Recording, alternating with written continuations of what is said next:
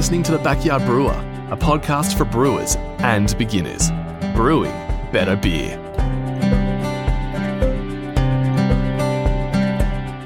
Welcome back to The Backyard Brewer, a podcast for passionate home brewers featuring how-tos, equipment reviews and recipes. Week by week, we'll break brewing down into its essential processes to explain the what, why and how. Our Brewing 101 series will help beginner brewers get the best out of this hobby, and our advanced topics will touch on some of the more fun aspects of home brewing. It doesn't matter if you're a first-timer or an experienced brewer, there's content here for you. In this episode, we're going to investigate gravity. Not some scientific investigation into extraterrestrial forces acting on the Earth, but sciencey anyways. Most brewers tend to geek out on at least a little bit of the science. A recent Brülosophy episode discussed, is brewing art or science? The overwhelming answer was yes. Yes, it is science. Yes, it is art. In equal parts. You need to understand the science, or at least the basics, to know what is going on. But every decision you make in the brew day, from the salts, to the mash bill, to the sparge, to the hops, to the yeast, make it a creative effort, an artistic effort. Along the way, some brewers have made great art. For example, Sierra Nevada Pale Ale, King Julius, Porter Culture, and Flanders Red, to name a few. So as we dip our big toe into the swimming pool of science, remember that you need to know a little science, but have a lot of fun. Now, as home brewers, we take gravity readings for a number of reasons. To check our pre and post boil gravity, see how close we are to our expected numbers and what our mash and brewhouse efficiencies are like. Prior to fermentation, to establish the amount of alcohol that could potentially be produced, and after fermentation, to calculate the actual amount of alcohol in the beer. All of this relies on accurate readings being taken. And in this episode, we'll look at two of the most basic tools, the hydrometer and the refractometer. Now, we're going to be talking a lot about specific gravity. Now, what is specific gravity? Well, sometimes it's referred to as relative density. It's a measure of the density of a substance in comparison to the density of water. So during the mash process, we're extracting sugars and starches from the wort, and as that dissolves into the water, it increases the density of the water. And we can quite simply measure the amount of sugar that's in that wort by taking a look at its specific gravity and comparing that to water. Now, it's important to know the gravity of your wort because that will affect how much alcohol is produced, how long it's going to take to ferment, and whether or not it's likely to get stuck. And that's a topic for another episode. The sweetness or the dryness of the beer is also affected, as are a myriad of other factors. Now, when it comes to measuring the specific gravity of a wort, there are two main tools we can use, the hydrometer and the refractometer. They do the same thing, but in very different ways. The hydrometer is a sealed glass tube that's calibrated to float at a given level in liquids to measure their specific gravity. Now, water has a specific gravity of 1.000. Because we're extracting those sugars from the grains into our wort, we increase the density of the water, and the specific gravity will increase along with those sugars. As an example, the specific gravity of seawater is 1.026, and beer wort can vary from 1.030, or it can actually be lower than that, or it can go through to 1.100 and higher, depending on the style and the desired final ABV of your beer. The more sugar there is in the wort, the more potential alcohol can be produced. There are, however, practical limits, such as drinkability and yeast tolerance. Too much sugar in a wort is going to make your yeast struggle, because the sugars, the overload of sugars, can actually rupture cell membranes for the yeast, as the sugar is so much denser than the water. Then what it tries to do is equalize the osmotic pressure. Now, there's a term you need to look up, of the yeast cells, and it's trying to suck all the water out of the yeast to dilute the beer. That's nature loves equilibrium. So we don't want to go too high because we can stress our yeast out and then start producing some really off flavors. But also, too much alcohol in a beer can make it unbalanced. The other factor is the yeast's tolerance for alcohol. Now, most yeasts will come with a tolerance, and beer yeast, for example, will tolerate generally anywhere between 8% and 12%, although sometimes going higher than that. Wine yeast will tolerate up to 18%, for example. And what that means is, as you get closer to that yeast tolerance, as they produce alcohol to a strength close to that yeast tolerance, they'll become less efficient and eventually they won't be able to produce any more alcohol. So there is a practical limit. There's no use trying to produce a 12% ABV beer if you've only got a yeast that'll tolerate 8%.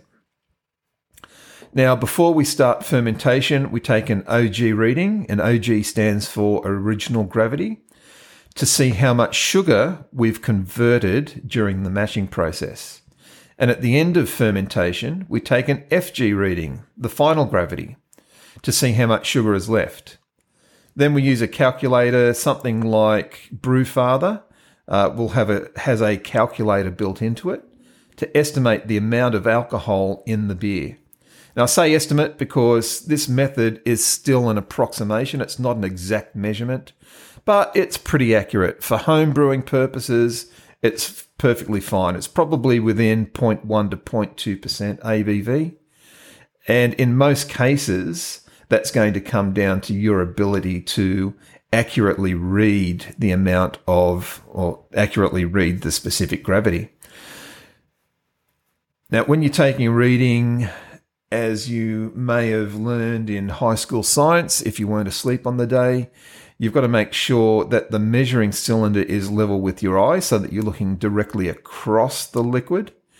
And you read from the bottom of the meniscus. Now, the meniscus is an attraction, or it's formed by an attraction of the liquid to the measuring cylinder's walls. And what you'll see is that the liquid slopes up slightly at the corners, and it's a bit concave in the middle. So what you do is you read from the bottom of that meniscus. And you can get a 1 or 2 point variation if you read from the top of the meniscus. Again, it's not really going for the homebrew purposes. It's not going to really make that much of a difference. Now, we use the hydrometer, as I mentioned before. You can use it at the start of fermentation, and you can use it through fermentation to see how your beer's going. And you can use it at the end of fermentation to see how much alcohol's been produced. The refractometer, on the other hand, can only be used at the start of fermentation. So refractometers work by measuring the light as it passes through the liquid. You've got a slide and a slide cover. You put some liquid on the slide, put the slide cover down, and you look through the eyepiece to see or to read the value that comes up. Now, from time to time, you should test your refractometer. You do this by putting pure water onto the slide. Now, I'd say use distilled water because even town water can have some dissolved solids in it and give you a slightly false reading. And if you watch the YouTube video that goes along with this podcast, you'll see exactly how to make those adjustments. Now, when you're going to take a refractometer reading, the first thing you want to do is clean your slide because you don't want any leftovers from the last reading to affect the reading that you're about to take. So clean the slide off with some clean water, wipe it dry, and lift the slide cover and put a little bit of liquid on there to be tested. Now, the advantage of refractometers is you only need a fraction of the amount of liquid to test as you do with a hydrometer. So there's a much less or much lower chance of introducing infection into your brew because you're not trying to take samples, whether a turkey baster or a wine thief or something like that. You can just use a sterilized pipette to get your sample. Then you place that on the eyepiece. You put the slide cover down, get rid of any bubbles that are on there, and put the slide piece up to your eye.